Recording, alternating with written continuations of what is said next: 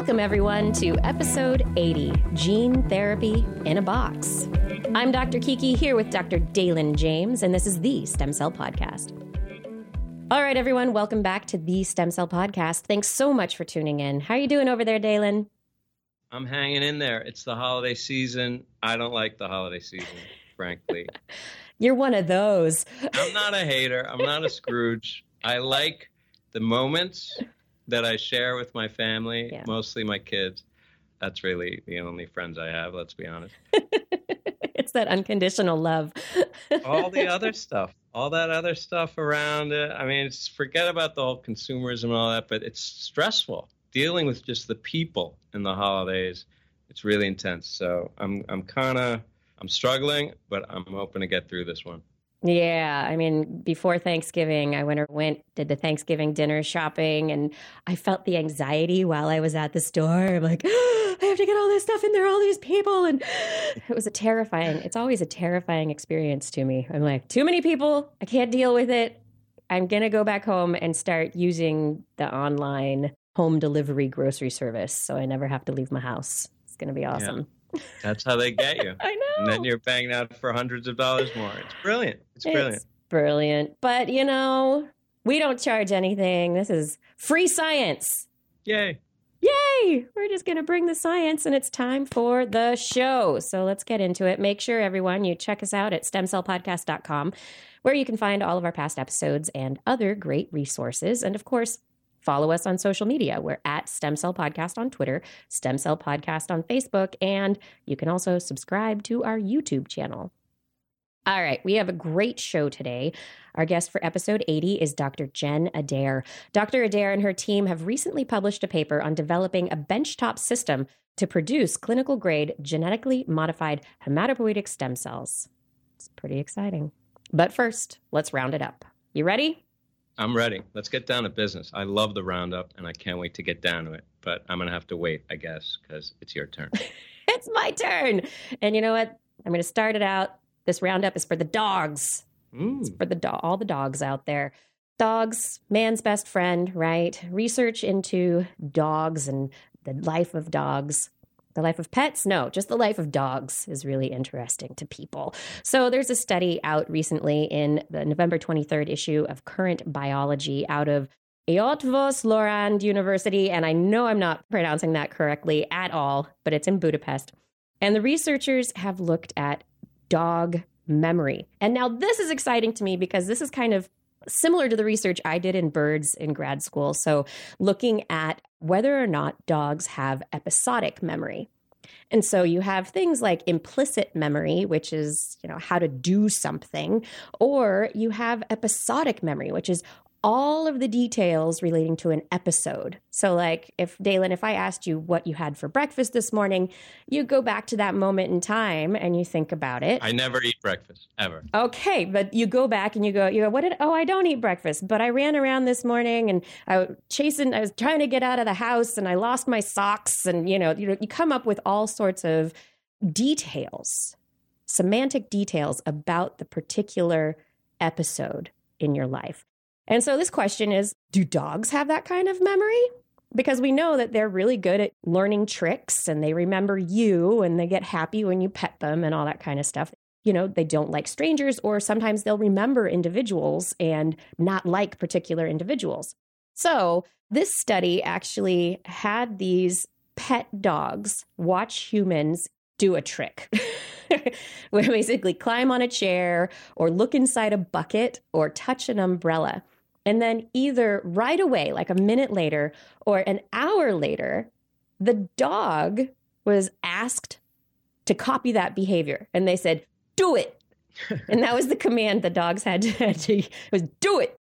The dogs had been trained to do these imitations already. So it was kind of having to remember the particular instance of what the person had done that particular amount of time earlier.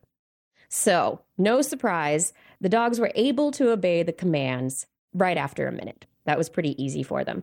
But they didn't perform as well when they had to wait an hour for the test. And so this is suggestive that these memories kind of grow hazy with time. So, The idea, the basic take home from this study is that dogs do form memories about particular experiences all the time, even when they're not necessarily, when they don't know they have to remember them for later. They're still kind of putting those memories into the brain basket and holding on to them for a bit. So, what you're saying, though, from what I heard, is that they remember pretty well for like a minute. I know. if you push them to like an hour, it's like a total loss. This remind remember that movie um 50 First Dates with the two minute Bob? Or you know the story Yeah, of the two yeah. minute Bob is like, hello, I'm Bob. blah, blah, blah. Ah, yeah. That's what that's essentially what dogs are, is what you're telling me, which is something I always knew. Right? These dogs. I know. Well, from this study, it seems like that because different dogs were better or worse at this particular task after the hour. The question is because the study didn't address this is how are the dogs like a day later? What kind of memory do they have? And there's this question in memory consolidation research about basically the the working memory and fairly close to when something takes place. Your brain holds on to it fairly tightly, but there's no consolidation taking place, which is the actual putting the memory away somewhere, storing it for later. And sometimes that consolidation starts to take place a period of time after something happens. And the memories can be hazy while the consolidation is taking place, but then become more crystallized later. So you're So- bailing the dogs out. You're saying an, an hour later it's hazy, but a day later, oh man, it's totally fixed. These guys are I don't know. I'm going to tell you the answer to that too. A day later, zero, Zero. memory at all. They don't even remember that they're dogs after a day. Yeah. All right. Well, moving on from the memories of dogs. Yeah. Oh, There's another study uh, that took place looking at monkeys, rhesus monkeys at the Yerkes National Primate Research Center field station near Lawrenceville, Georgia. Evolutionary biologist Jenny Tung of Duke University and her colleagues were looking at how social status, all on its own, changes the immune system. So, how does it change the ability of an animal to be able to fight off infection? And there have been lots of studies looking at one of the uh, main researchers who's looked at chronic stress and immune function and biology is Robert Sapolsky of Stanford University. And he writes a perspective in the issue of science that this came out in. So if you're interested in just reading the kind of general uh, layman term explanation of the study by Robert Sapolsky, it's a great read. But then the study itself is published in Science. They took these rhesus monkeys and they introduced them one at a time into holding areas. And then they maintained these groups for a year. And the researchers noted behaviors on their social interactions and kind of how the group functioned. And they also took blood samples to be able to look at changes in cellular and gene activity. So they weren't just looking at cortisol levels, the stress hormone levels. They're actually looking at how the genes are being activated in the different monkeys in the group. The interesting thing is that by introducing the monkeys one at a time to these areas, basically the first monkey in the group, the one who'd been there the longest, was the dominant monkey. And then they, after a year, they rearranged the monkeys again and they tried it over again. And the monkeys established new orders of hierarchy. And it was the same kind of way. The first monkey that was in there is kind of the dominant monkey. And so they were able to see that low ranking monkeys had different proportions of immune system cells circulating in their blood. Gene activity within some of these cells was dialed up, was increased in the low ranking monkeys. And altogether, the cellular and genomic activity resulted in a physiological profile that looks like chronic harmful inflammation. So, inflammation from chronic stress from being the lowest monkey in the group. And basically it was the last monkey in was the lowest the lowest one so the lowest ranking monkey in the first group was not necessarily the lowest ranking monkey after the groups were all mixed up again so it's specifically social status where you are not necessarily who you are influent influences in this particular case with these monkeys the immune system they exposed the cells from these monkeys to some bacterial toxin and the cells responded again based on monkey rank. The lowest ranking monkeys their cells did not respond as strongly or did not respond as well to the infective agent. It's kind of an interesting study. Sounds like monkey high school. right. The interesting thing here is that, you know, the question that people have always wondered is like, is this something that you're born a low ranking monkey? You're just, that's just who you are. And so you have this low, your immune system is going to be ramped up. You're going to have higher inflammation levels. But now what we're seeing, and this part where it could be applicable to humans, is like, you know, we have people who are in chronic poverty, and we know that their immune systems are affected by this chronic stress of poverty. It's place of birth. It's not necessarily the place that they're in. You know, it's their it's their social standing. And so if you take somebody out of that situation and put them in a better situation, they may do better overall in their health. Is that what they did with these monkeys? They took a monkey who had the low rank, high inflammation, and then they they reset their rank and and it, it reversed. Is that what went on? Yeah, it changed. So there's hope. There's, There's hope. hope for me. for you as a monkey. Just, I mean, the hard part is how do you change the rank? Now we got to go to the policy level and take everyone who's poor and stressed and make them not poor, make them the highest rank, just like that. We'll trust our, our president elect to take care of that. There's a new fetal genome test, which is pretty awesome. Instead of amniocentesis or chorionic villus sampling, this is a test that researchers at Wayne State University School of Medicine in Detroit, which was basically testing swabbing for cells in the cervical canal.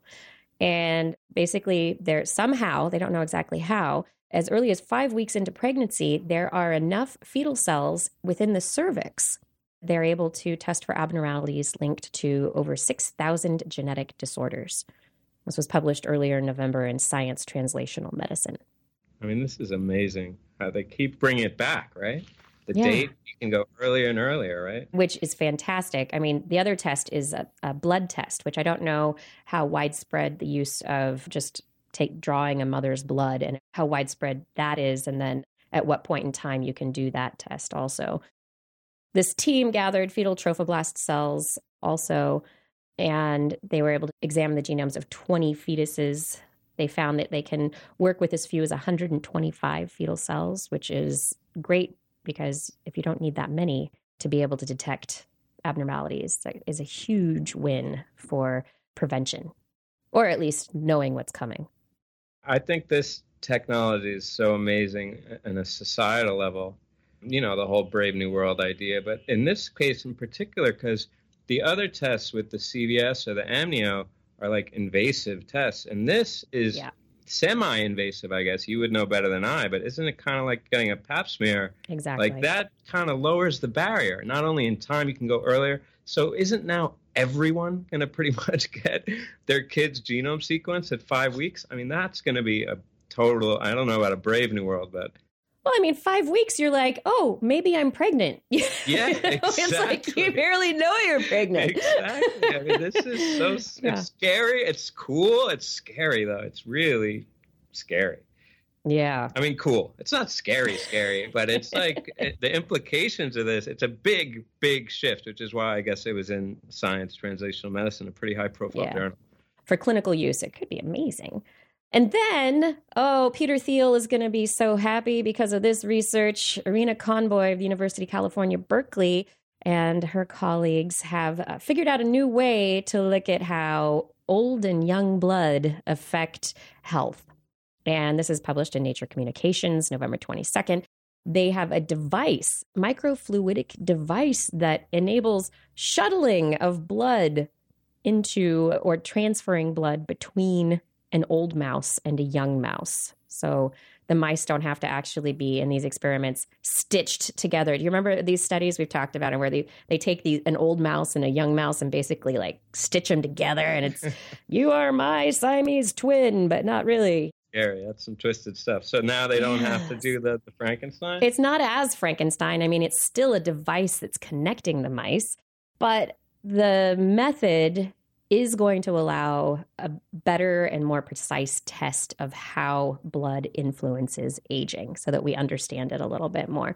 We know old mice benefit somehow. There's different ways that they benefit from infusions of young blood. And these experiments with four young old pairs of mice found that, yet again, the old mice do benefit. Old muscles can recover better from injuries.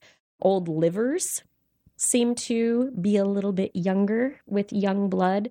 But in brain health, young blood does not increase neurogenesis in the brain or in the hippocampus. So old mice still have lower numbers of new nerve cells in the brain. Blood brain barrier, maybe. I don't know. Maybe. Yeah. That's interesting. But that's one of the things is like, oh, if I get young blood, my brain will be young. I'll be young forever. You know, the vampire idea of uh, how this works. But the results do suggest that there are components in young blood that help old individuals, and there are components in old blood that harm brain cells and start the process of senescence. Wow. Yeah. I don't know what the implications there are. All you young people out there, watch out. The old people are coming for you. Not only are you a grad student or postdoc, you're also a blood donor. rig you up parabiotically, rig you up to my bloodstream. That's right. I write my grants. That's right. Help me write. oh man, well, those are some good stories. There's some That's great fun stuff. Stories. Very creepy in some ways, scary, big implications. you did good. So on to the stem cells. Tell me some good things. This is actually a big, big few weeks for stem cells. We had some high profile stories. The first one I want to talk about is this lineage tracing story, which I think is super, super cool. But first, just like a kind of background, you know, we talk about clonality with cells, and it's really important for stem cells and pluripotent stem cells in particular, because, like, you know, the gold standard for defining a pluripotent stem cell is that it can give rise to all three germ lineages and all the cells comprised. This has been like a high bar, I guess, for people to prove that cells are pluripotent. But also, not only in, in that field, but also clinically, clonality and lineage tracing is really important. One, because in talking about regenerative medicine, when we discuss how we want to deliver cells to patients to make new tissues and reconstitute organs, we need to understand the degree to which our input is going to contribute to those organs. The blood is a great example, and Dr. Adair probably has some unique insights into this, and she studies indeed cell lineage tracing in her system. But in the blood system in particular, the clonality and lineage tracing has been of huge importance because you want to show that a single stem cell can give rise to all the different hematopoietic lineages that are important in the blood, you know, the blood, red blood cells, immune cells, etc.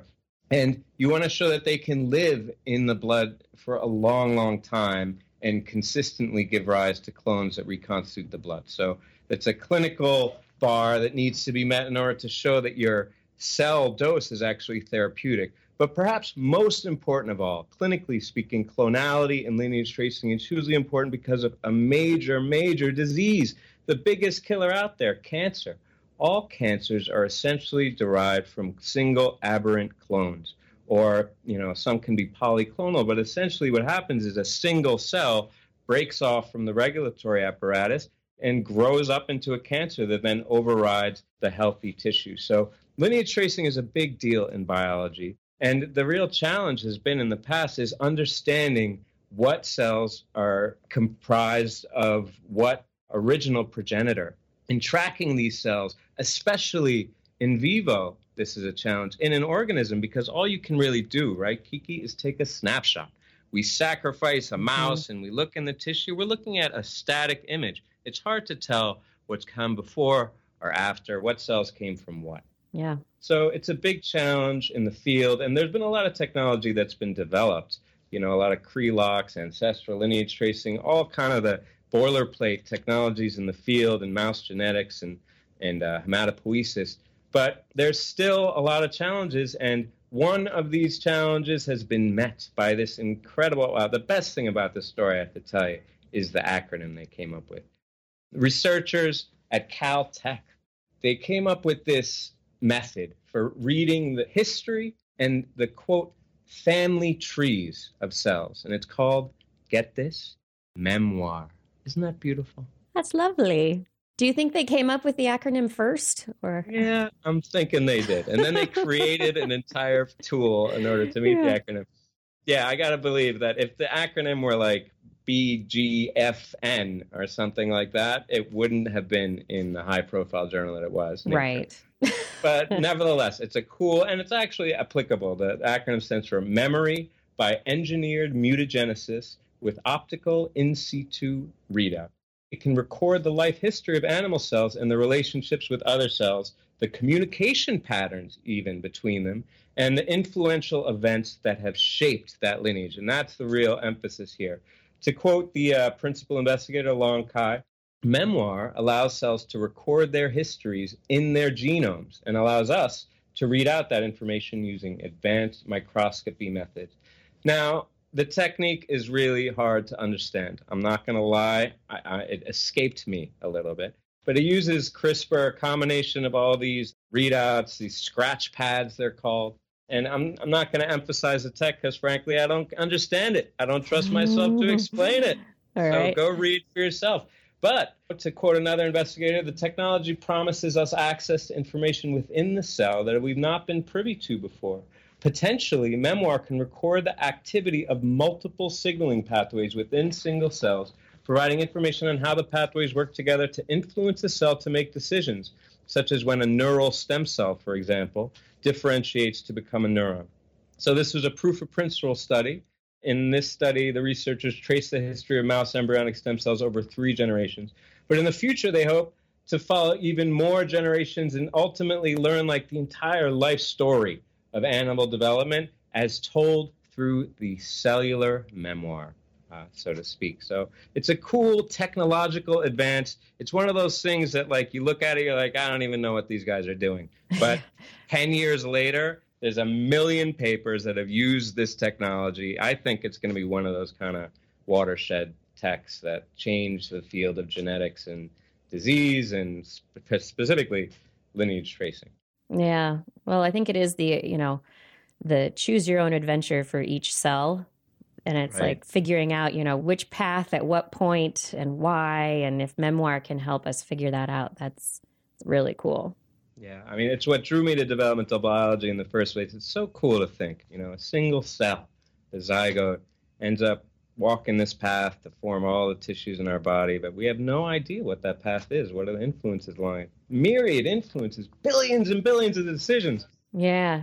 People always wonder, like, what about environmental toxins or we've talked about you know plastics in the environment or you know what other things are are in our water and our food? And is there a way that this kind of technology could help us really understand how those things at what threshold levels affect cellular development? Yeah, I think that's exactly the type of study that the type of researchers that are interested in those questions are racing to get a hold of this technology. awesome And another race, the race into the center of a stem cell. Dun, dun, dun, dun. is this a sci-fi story yeah, well, we're getting into it.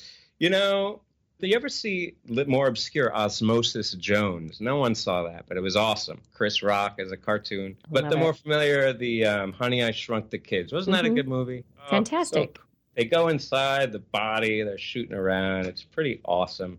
These guys have gone another step further. It's not enough to be inside an animal, you got to get inside the cell, the journey to the center of a stem cell, no less, and a stem cell that's maturing into a nerve cell. That's what investigators have published in a recent issue of Cell Reports.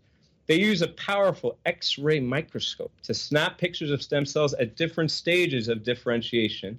And they took the snapshots from like a lot of different angles, you know, yeah to try and like get a 3D rendering of it. And they compile these images to get this 3D reconstruction of the cell, but not only the static image of the, the cell, a 3D image, but the cell as it changes in 3D. So this is like 4D. Whoever thought there'd be another D, but we got there. they look specifically, you know, mechanistically speaking, at the formation of chromatin. That's the stuff that makes up our chromosomes. And they were looking at the, the formation of chromatin as a cell matured. This has been a challenge in the past because changes in the nucleus are hard to observe because the dyes that are typically used to label the nucleus with standard imaging techniques, Yeah. they don't always distribute very evenly. So these new technology has like a new method, cra- captures the chromatin more reliably with this new lab- labeling method. And the team is uh, now harnessing the technique to see how the chromatin restructuring that goes on there is changing gene expression. So they built this 3D rendering, they're looking inside as the cell changes. Now they want to actually look at gene expression. Pretty cool stuff. I would love to take a walk inside a cell. I don't know that I would understand what I was looking at, though. You know what I mean? It's pretty strange. I don't know. Virtual reality, just stick on a pair of goggles. You just go explore. They have these Howard Hughes. There's this one Howard Hughes video. It's like a rendering of like I think it's DNA being replicated, the lagging Mm. strand. And you look at it and it's so amazingly complex and you realize how the machinery of biology is like so much more intense than what we humans can make. But I'll tell you, you look at it and you're just like, I, I, I don't know what the heck I'm looking at. It's Yeah. really kind of uh, hard to Yeah. relate to the machines going on in your normal life. But maybe not so much. yeah. We'll take a walk inside a cell. This kind of imaging technology though is just so wonderful. I mean i know there are labs that are using x-rays and advanced imaging to get really high resolution you know 10 to the minus 15 10 to the minus 18 and not break the cell. You know like you were saying when you stain a cell very often it's that moment in time. It basically kills the cell and you're just taking a snapshot. And so if you can create these imaging technologies that can get multiple moments in time or that are able to actually keep a cell alive while it's being imaged to be able to see what's inside, you know, how things are connecting to each other and how they work. I mean, this is where it's at for looking at the interiors of our cells. Yeah. To understand something, you have to observe it. Yeah. Life does not happen in snapshots. No, isn't that true? Like in, in biology, just with animal behavior, you start out, they send you out in field work. Just go watch animals and Right. take notes. What do you see? It's all about describing first, and then you figure out what you want to test. That's science. Mm. Science that children could practice. well, this isn't really for kids, this science. It's brains. Ah. I love brains. I know. Kids kind of get grossed out by brains. At least my kids do. Although my son loves to talk about how the brain, nothing could survive without the brain. He has an image of that the brain could like live outside the body. I, I don't have the heart to disabuse him of that. Yeah, t- maybe if it's jello. So the brains, you know, brain plasticity, it's like a huge deal, obviously. It's how we learn, it's how our brains go bad, it's how we recover.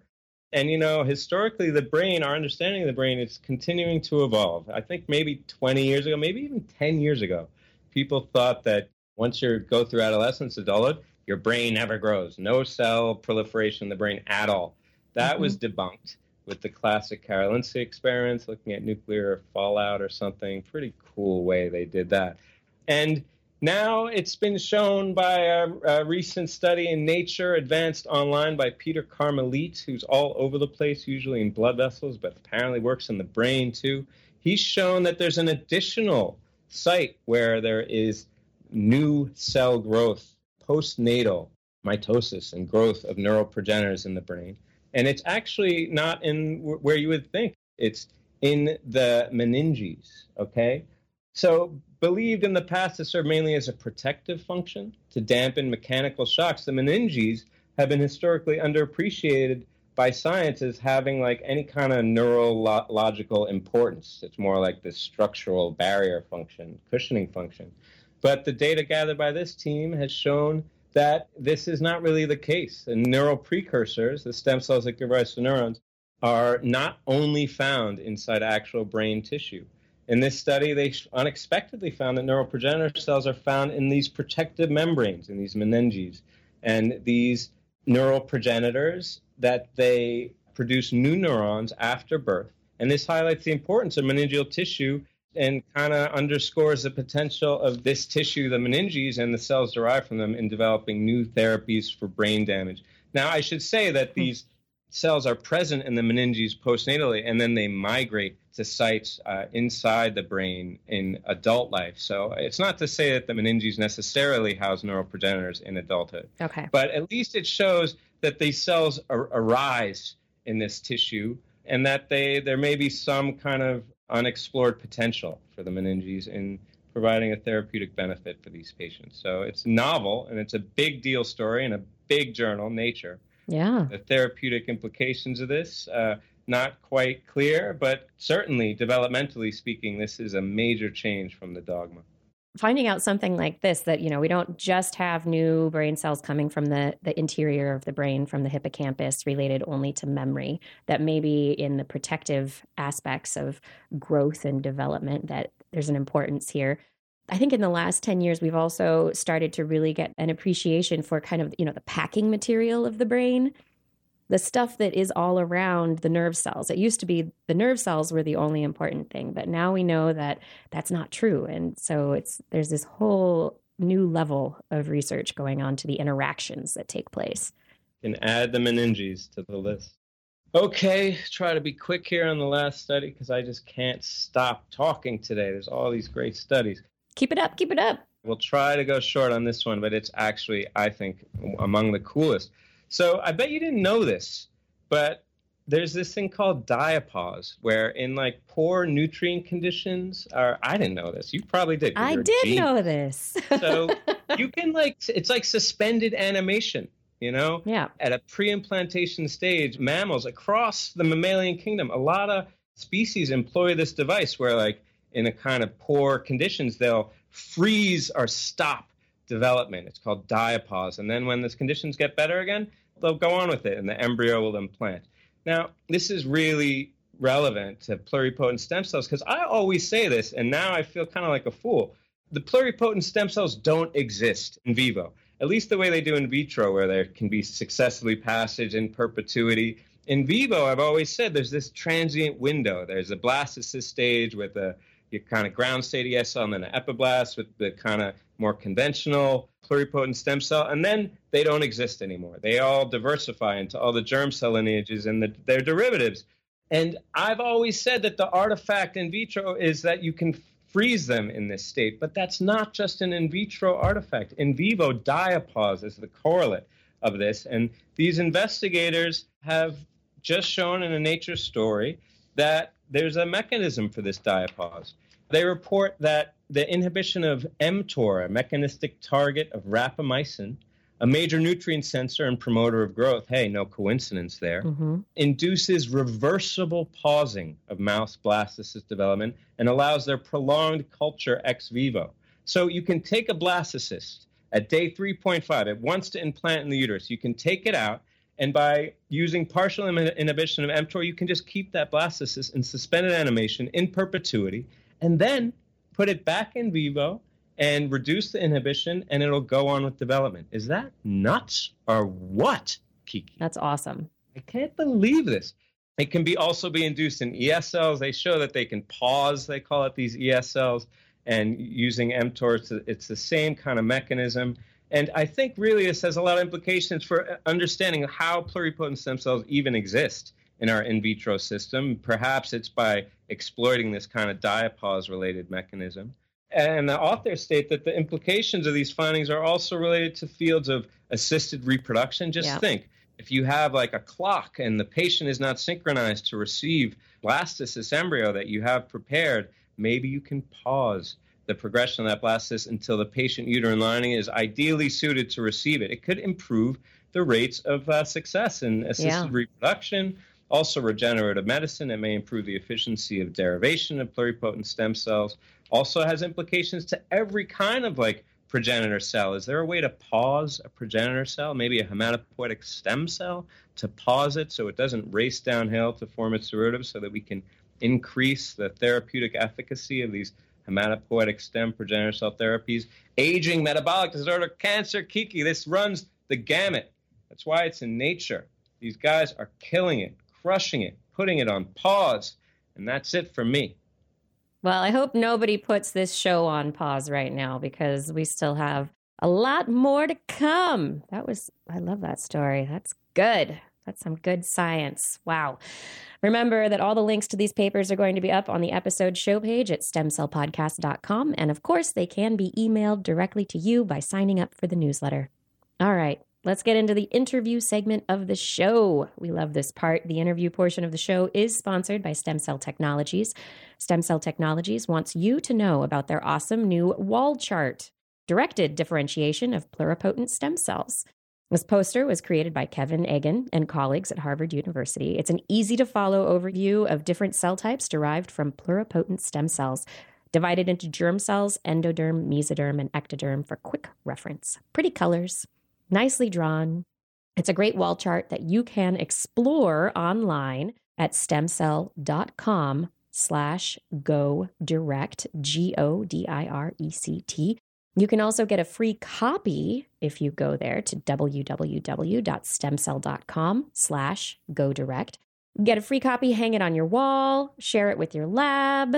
You know, this is the kind of thing that can help everybody, help everybody out, make knowing these derived cell types, understanding their pathways a little bit easier for everyone. Okay, so our guest today is Dr. Jennifer Adair, assistant member of the Clinical Research Division at the Fred Hutchinson Cancer Research Center and assistant professor of medical oncology at the University of Washington School of Medicine. Jen's group investigates retrovirus based gene transfer into hematopoietic stem cells as a viable treatment for genetic, malignant, and infectious diseases. Jen joins us today to talk about her work and latest paper. Dr. Adair, welcome to the Stem Cell Podcast. Thank you for having me. It's great to have you on the show. So, just to get started, can you introduce yourself and the work that your lab does? Sure.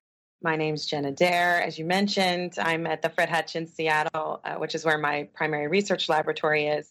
I'm also partially based at the University of Washington. And um, my laboratory is really a gene therapy translational laboratory.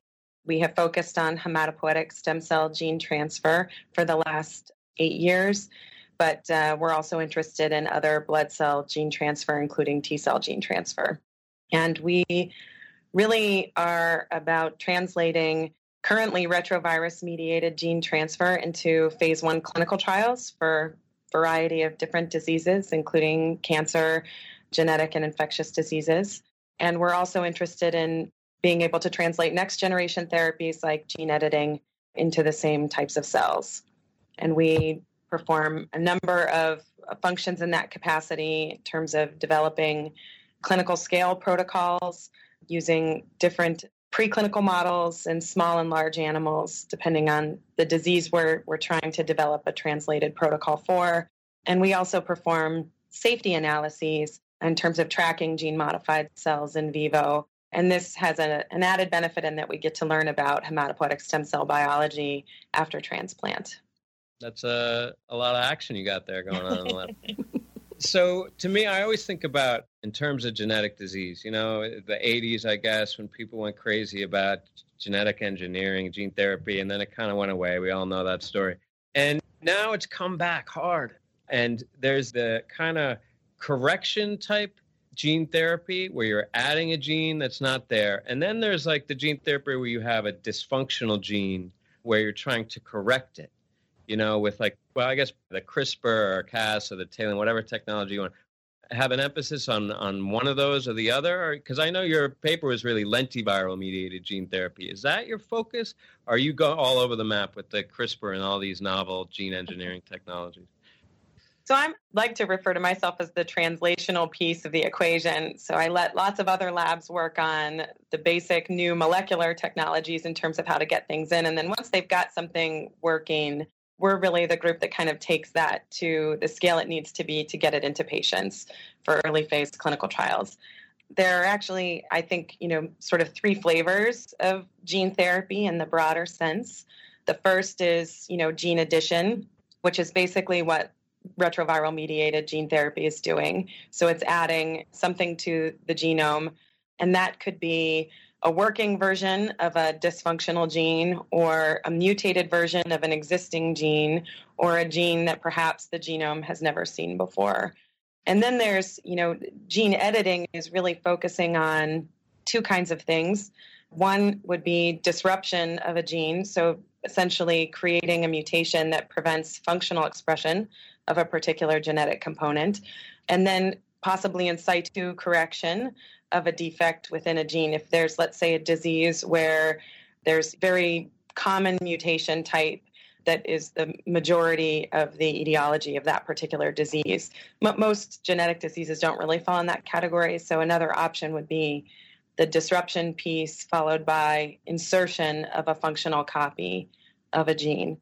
And those technologies, while they're being developed, and I, I think there was, you know, a great paper in Nature by Matt Porteous' this group at Stanford a couple weeks ago for sickle cell anemia gene editing, where they're just starting to get at what are really going to be feasible levels of gene editing in a specific cell type. And then once that's ready to go into the clinic or into patients, working on the scale at which that needs to be done is something that my group would participate in. And so I'm curious about the lentiviral or retroviral aspect where you're actually using a virus to insert a copy of a gene or to go in and, and, cut the, the DNA apart. Where are we clinically on the use of viruses for human therapies?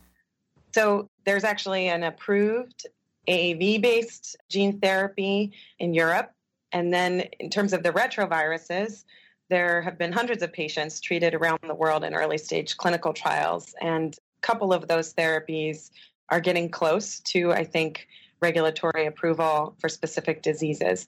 But I think that, as Daylin mentioned, you know, there was sort of this wax and wane in the gene therapy field, you know, back in the early 2000s when there were some what we call adverse events related to gene transfer in patients treated with X-linked severe combined immunodeficiency. So I think that what happened was the next generation of retrovirus vectors, namely the lentiviral vectors, the ones that we used in, in our particular paper, came about. And now many, many patients have been treated with stem cell, hematopoietic stem cell gene therapy using those vectors without adverse events. And so I think that people are a little more comfortable with those moving much closer to the clinic. Awesome. And so with your recent paper in Nature Communications, let's talk a bit about like what you did and your work was using lentiviruses and mouse model, but you created something totally new that is potentially going to help a lot of people. Can you explain what you worked on? Sure. So I'll start with a little bit of background about how this came about. You know, in 2008, I came to Seattle to translate a, a gene therapy trial for patients with a, a brain tumor. And then that quickly evolved into six trials that we have ongoing here in Seattle, two of which are to treat patients who have HIV and lymphoma as a result of their HIV infection. And when we started looking at all of these protocols we're translating, obviously requires a large, what we call GMP for good manufacturing practices infrastructure. So, clean rooms, Tyvek suits, lots of specialized training. You know, take your, your basic laboratory protocol that you could maybe summarize in about a page and a half. And that translates to about, you know, anywhere between 20 and 50 pages of documentation to perform the same number of steps when you're manufacturing those cells to go back into a patient. And so we were looking at this complex setup and the type of staff, the type of training that went into it, the institutional infrastructure that was required. And it hit me one day. I was at an HIV conference, and uh, one of the speakers was asked the question let's say, you know, gene transfer, gene editing works. How do you plan to scale that up to treat the millions of HIV positive individuals worldwide? And the speaker's response was first we have to show that it'll work and then we'll figure out how to get it there. And this really struck me. I'd just been at a, a, presentation on precision medicine which was the nih's focus in the last you know five to ten years. And i looked up the nih definition for this and it says that you know precision medicine is actually taking into account not just a person's genetic makeup but also their lifestyle and their environment and it really struck me that if we aren't looking at how these therapies impact, let's say, sub Saharan Africans who are HIV positive, we don't really have any kind of picture of what it's going to take to really translate these therapies on a global scale. We can't just wait until we have something working in the US that we can then send out. We need to provide a means to be able to evaluate these therapies in all of these different populations simultaneously. And so that was really the impetus for the thought process that I had in scaling down at least retrovirus mediated gene transfer. And again, my expertise is in hematopoietic stem cells. So that's obviously the target system model system that we chose.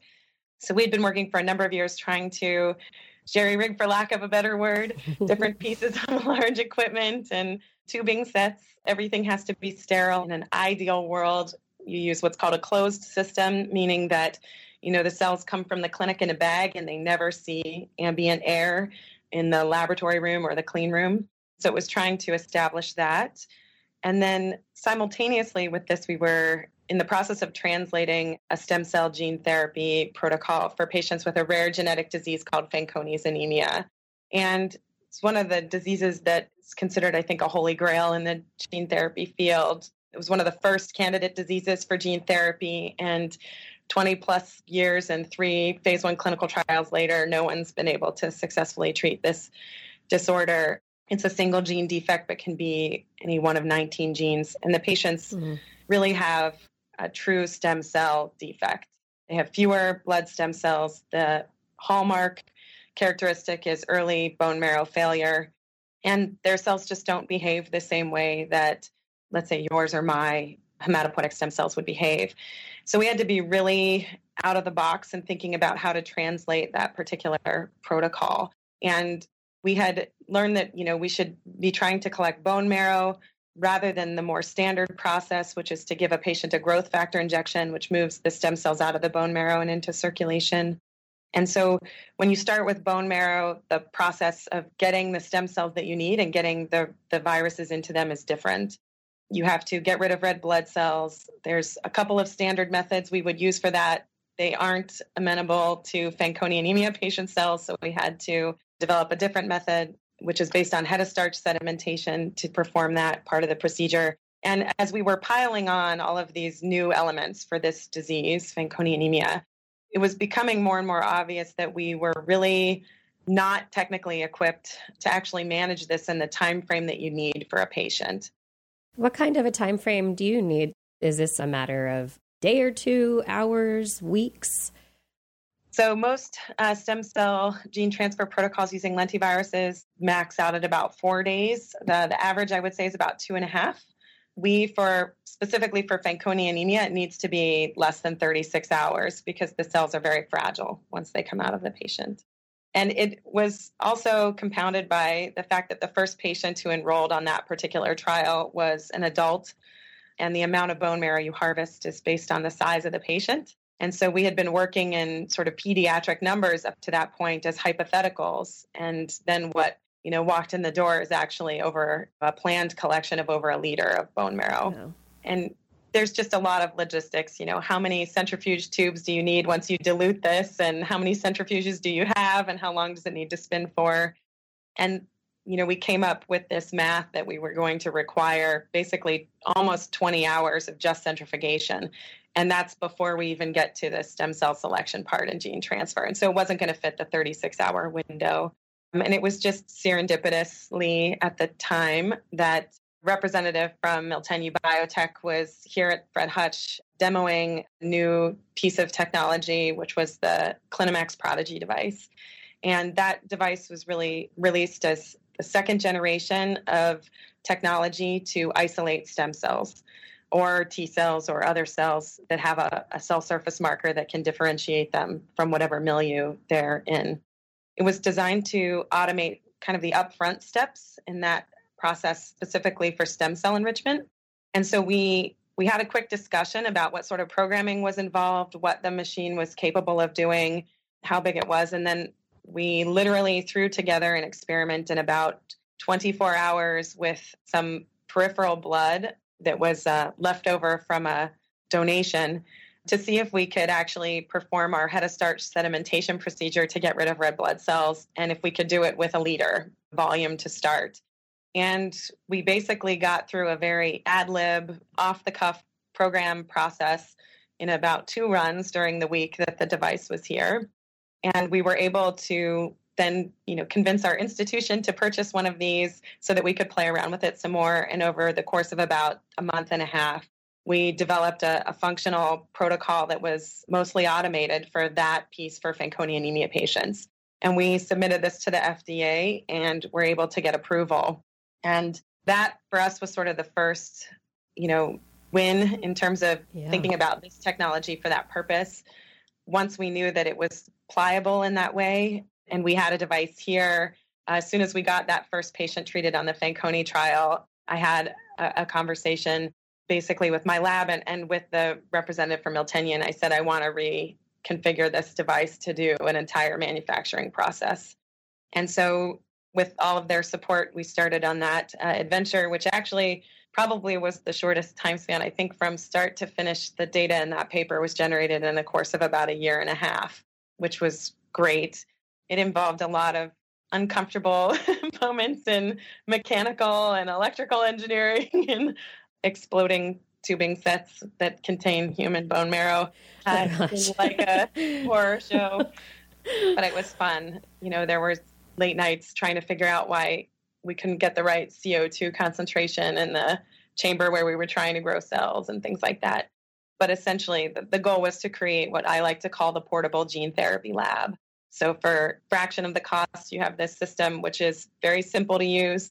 It's based on the same type of technology that nurses use to collect blood from patients using apheresis. So skilled, you know, nurses can understand this interface and you can, you know, essentially create what we call kit components. So your media, your reagents to separate the cells that you want, the viral vector that you want to essentially add to the cells or any other component that you'd want to add to cells if that were, you know, say a, a small interfering RNA or you know plasmids for transfection or or anything like that we have built in so that essentially you put those things in a bag in a biosafety cabinet and you attach them to the device and then you can run a program in a we call it a choose your own adventure module. So you get to control when things get added how much gets added how long it stays you know exposed to the cells how long you want to culture cells for what you want to culture the cells in.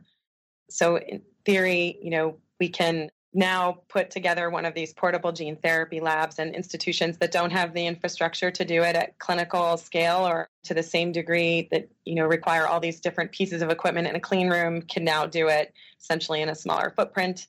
And then my ultimate goal would be that this portable gene therapy lab can obviously be in clinics you know in lots of different geographic locations.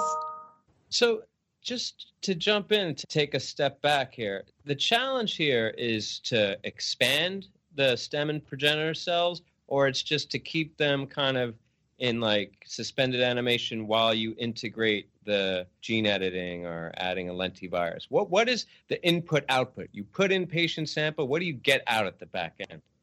So uh, to answer the first part of your question, you certainly could expand the stem cells. The the process that we're using is a short process. So we are encouraging them to proliferate and to divide while we're performing the gene transfer, but over a very short period of time. So we're not trying to keep them super status quo quiescent while we re-engineer. But you know, the ultimate goal here is right now, if a patient needs gene therapy, they typically have to go to a center that has the infrastructure to support this. They have cells collected in the hospital, and then those cells go to the GMP facility where they're modified by the staff. And then they would come back to the clinic at the end after they met criteria for infusion. You know, I think what we're really shooting for is that the cells never have to leave really the hospital where the patient is. So it's a bag of bone marrow or leukapheresis product on. You perform the upfront steps, stem cells are selected. You can either expand those stem cells over a longer period of time, or you can perform a gene transfer, in our case, using retroviruses. In theory, you know, you could also gene edit those cells and then they are harvested basically all on the machine and what comes off the machine the output is your gene modified stem cell pool ready and formulated to be infused back into the patient. Although they're like polyclonal and not selected for the ones that have the integrants, right? This is just the whole soup to nuts mess of cells. Some of them have the incorporated gene, some of them don't, or is there any selection steps? Yeah, so we did not incorporate a selection step. If there is a means to select the cells. So let's say the transgenes that you incorporate are cell surface markers, then the technology is built and the modular program is built that you could perform a selection of those cells to get rid of non modified cells. We didn't do that for this proof of concept because that's not what is typically done for most of the stem cell gene therapy protocols that are currently in study. We were trying to really emphasize that we have something that will work right now for most of the gene therapy protocols that are in clinical trials around the world. It seems also that the ability to get this device into more clinics, into more places that don't have, like you say, the infrastructure for all of the people and the, the lab setup, that it could expand clinical trials themselves. So if you've got more places with these devices, you can actually expand your pool of applicants. Right. That's exactly what we were trying to accomplish. Yeah. So with that in mind, when you think about, you know, the history of gene therapy and those issues, the adverse reactions, were more a function of like the uh, cytokine storm or something. It was the process. It wasn't like a oncogenesis, right? But isn't that the great fear with these gene editing and lentivirus in particular? Can you weigh in on what the risk is? Sure. So I will say for the X-linked severe combined immunodeficiency patients, and then later on patients treated in another trial with Scott Aldrich syndrome, it was in fact oncogenesis. So in those two trials, it was actually about 20% of the patients treated had the gamma retroviruses, which were used for gene transfer, insert near a proto-oncogene and cause transactivation of that proto-oncogene, and then compound that with the fact that you have this blood cell disorder. So by putting in a working copy of the gene, you've given a selective advantage to a certain lineage. So for X-linked SCID, this is the T cell lineage. You otherwise don't form T cells. So now you've got a working copy of the gene that lets you form T cells, and that gene's inserted near a proto-oncogene, which is now transactivated and can drive the development of leukemia or lymphoma. It's kind of like a, a two-hit component. So a couple of things with the next generation, so self-inactivating lentiviral vectors. You have a couple of advantages. So you've taken out the viral promoter activity. Now we use human promoters typically to drive expression of the therapeutic genes and the viral promoter is not active so there's less likelihood that genes nearby are being transactivated and you combine that with the observation that these lentiviruses prefer to integrate within genes rather than right near the transcriptional start sites which is a difference between lentiviruses and gamma retroviruses and you start adding on layers of safety there are numerous groups who are also looking at insulating elements within the provirus that integrates. So these would protect, even if the human promoter used to drive the transgene maybe had some, you know, transactivational capacity, the insulator elements prevent that from leaking out into the adjacent portions of the genome. But probably, I mean, the best proof of concept here is that around the world, over 100 patients have been treated with lentivirus mediated gene therapy using these self inactivating lentiviruses, and we haven't seen the development of insertional mutagenesis or oncogenesis as a result of that gene transfer. In the next steps to getting your device out into further use, I mean, say there's a lab out there or an institution that can manage to shake loose $150,000 or so. What's the next step? How are, are you reaching out to people, to specific institutions, or are you saying, hey, contact me or the company I worked with? kind of all of the above. So we, yeah. we have an ongoing collaboration with Miltenyi Biotech in this capacity. And then we also have another corporate partner now, Rocket Pharmaceuticals. And then we're also reaching out to other labs. I'm running the circuit right now, presenting and, and trying to get more people interested in working with us and using the device. I know you're focused on the tech, but you must, of course, be aware of all the far ranging therapeutic implications, right? Not just with the diseases that you're you're talking about. We're talking about maybe you alluded to the like the CAR T type phenomenon. So can you talk a little bit about how you could use this particular approach to treating cancer as is, you know, the new hot thing in medical research is and definitely at Fred Hutch. Yeah, so we we certainly built the modules. So when you think about the tech, we focused on, you know, being able to select target cells, being able to add components to those cells to be able to culture those cells. And the, the Choose Your Own Adventure module that we put together allows you to do those things in, in multiple order. So think about T cell immunotherapy. It's first isolation of the target T cells. Some groups select CD3, some groups like to select CD4 and CD8. So all of those can be selected with available reagents on the technology. And then there's an activation step. So typically that's done with beads, CD3, CD28 beads it's just something that you're adding in to the selected T cells, and then you need to get them back out. And you can use that using the same selection magnetic based procedure that we currently have already built into the technology. And then it's just culturing and adding, you know, different components. Obviously, use a T cell media instead of a stem cell supportive media. But most of the CAR T cell work is also being done by means of lentivirus gene transfer. And so it's the same components that we added. Our group is doing a little bit of this work now. It wasn't included in the paper, but it's something we're working on going forward. And there's an, another group I know at the University College of London that's presented some work on the ability to manufacture T cells for CAR T cell therapy in the same way.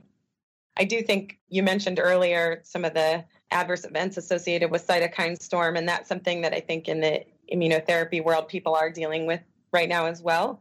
So, if, you know, a patient who's receiving immunotherapy has a large tumor burden, there's kind of this massive lysis that goes on when the T cells are first infused.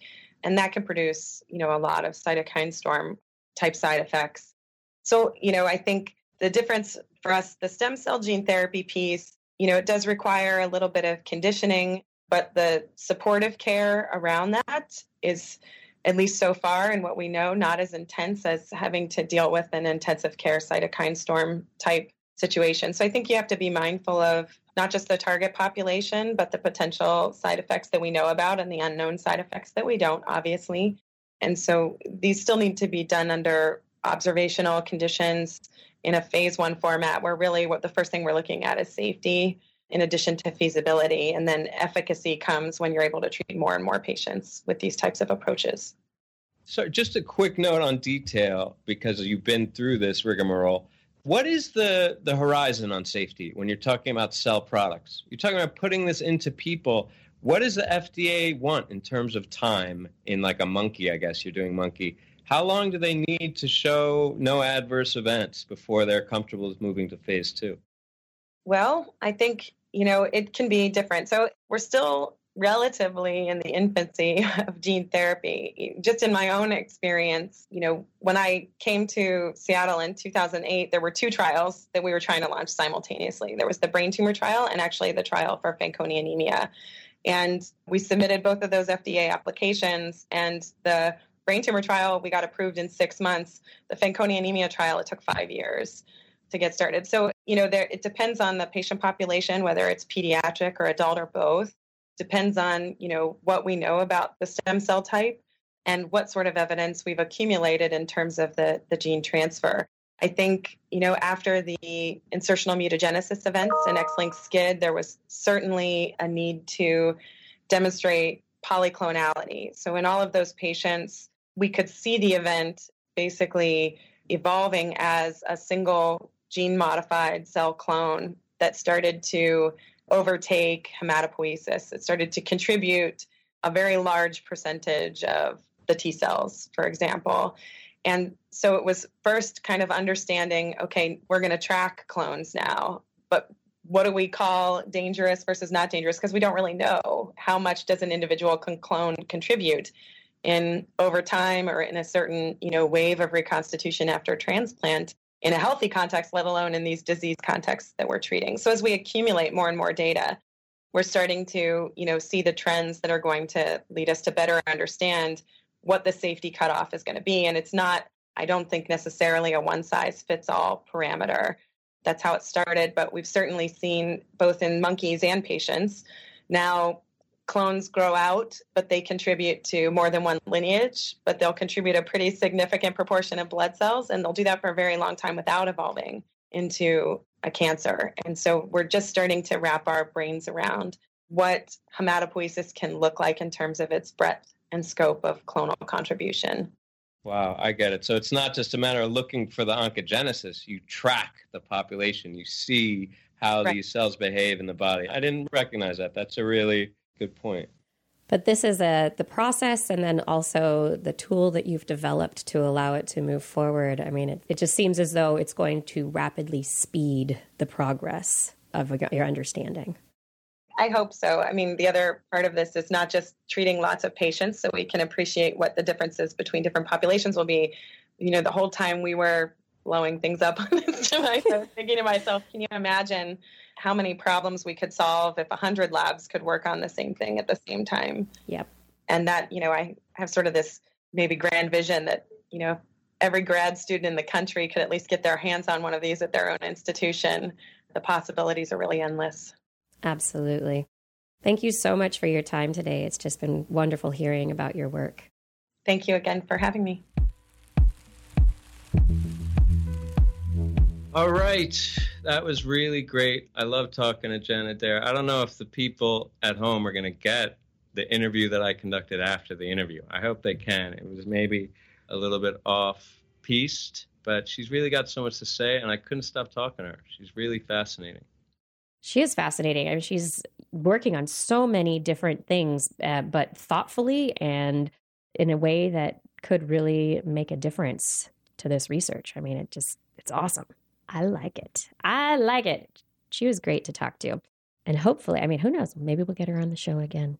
When she gets all that money, right. after she gets her riches, the riches. I don't know that we're going to be able to pull her into the fold again. So this is it, guys. Jenna Adair, you saw it here first. all right. At this point, let's close the show. It's time for the good old SCP rant.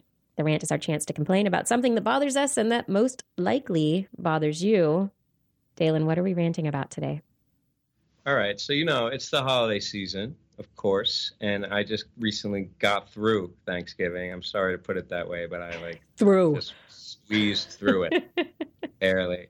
And then, you know, it's the next day. And I've always been all right with Black Friday because it suits my mood. It's a grim, you know, I'm all stuffed with the food and I got to think now about the rest of my life. So it's like suitable and the consumerism, uh, you know, I can deal with that but it's getting out of hand now because every single day of the week has been branded. We talked about this. I can't. I know that there's the Cyber Monday, which is out of hand and just a, a, play for trying to spend some more money. But then they came up with this with the what? The Giving Tuesday. Giving Tuesday. I mean, good idea, but enough already. And there's more, right? Are there more, Kiki? There are. There's Small Business Saturday.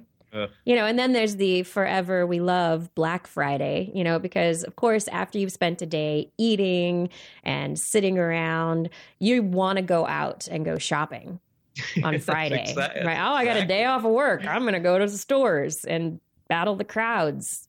Ugh, save some money.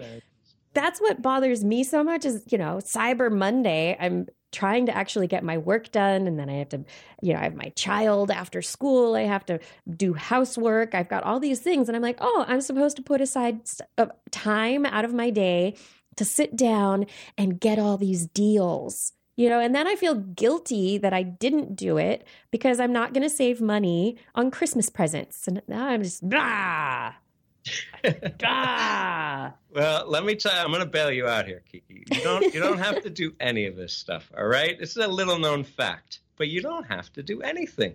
You can just be just you know look out for yourself. And in fact, I'm going to get in on it. We're going to brand Wednesday. All right, Wednesday's okay. open. All right, we're branding it. We, we're going to take some. I'm soliciting some uh, ideas from our listening ship, if that's what it's called. I want us to come up with a good name for Wednesday. All right, in the holiday season, that's going to bring some awareness to stem cells, maybe Kiki, or, oh. or something. Science. Yeah. Come on, let's do it, guys. This yeah, is a we, positive rant. I, I started angry. Wednesday, angry, Thursday, pissed off. Yeah. Wednesday or Thursday open, huh? Right. right. well, Thursday's Thanksgiving. Nobody's thinking about science. There. That's right. Yeah. Okay, let's do Wednesday. Listeners, come up with something come something that's a little bit it's a little bit of goodness it's a little bit of consumerism and all nerdy science all okay? nerdy science i like it i like it i hope we get some responses on this if you want to respond you can respond to at stem cell podcast on twitter or you can email stemcellpodcast at gmail.com We're also open to your rant ideas. If you have any ideas, things that upset you, let us know. I'm sure we can rant about them. Yeah. This does it. Yeah, we can. I'm getting better at ranting, don't you think? you are. I can see you're like there's a little bit of flush in your neck. I can see you're getting you're getting you're a little angry. I'm not just little Feeling little Miss Optimist. Everything's going to be okay all the time anymore. I'm coming to the middle ground here. Oh, Dalen, I'm working on coming to the middle ground. Good. Good. Here we go. That's what it's about. This concludes episode 80 of the Stem Cell Podcast. This was fun. 80. It's a nice round number. Wow. It was so full. up there. Yeah, and it was full of great stuff. Great interview, great science this week, some big stories. Dogs. Dogs. That's right. Take your dogs for a walk, everyone. Be sure to tune in for our next episode. We're going to have lots more of this great stuff. Science! I'm looking forward to next time, Dalen. Me too, Kiki. Can't wait.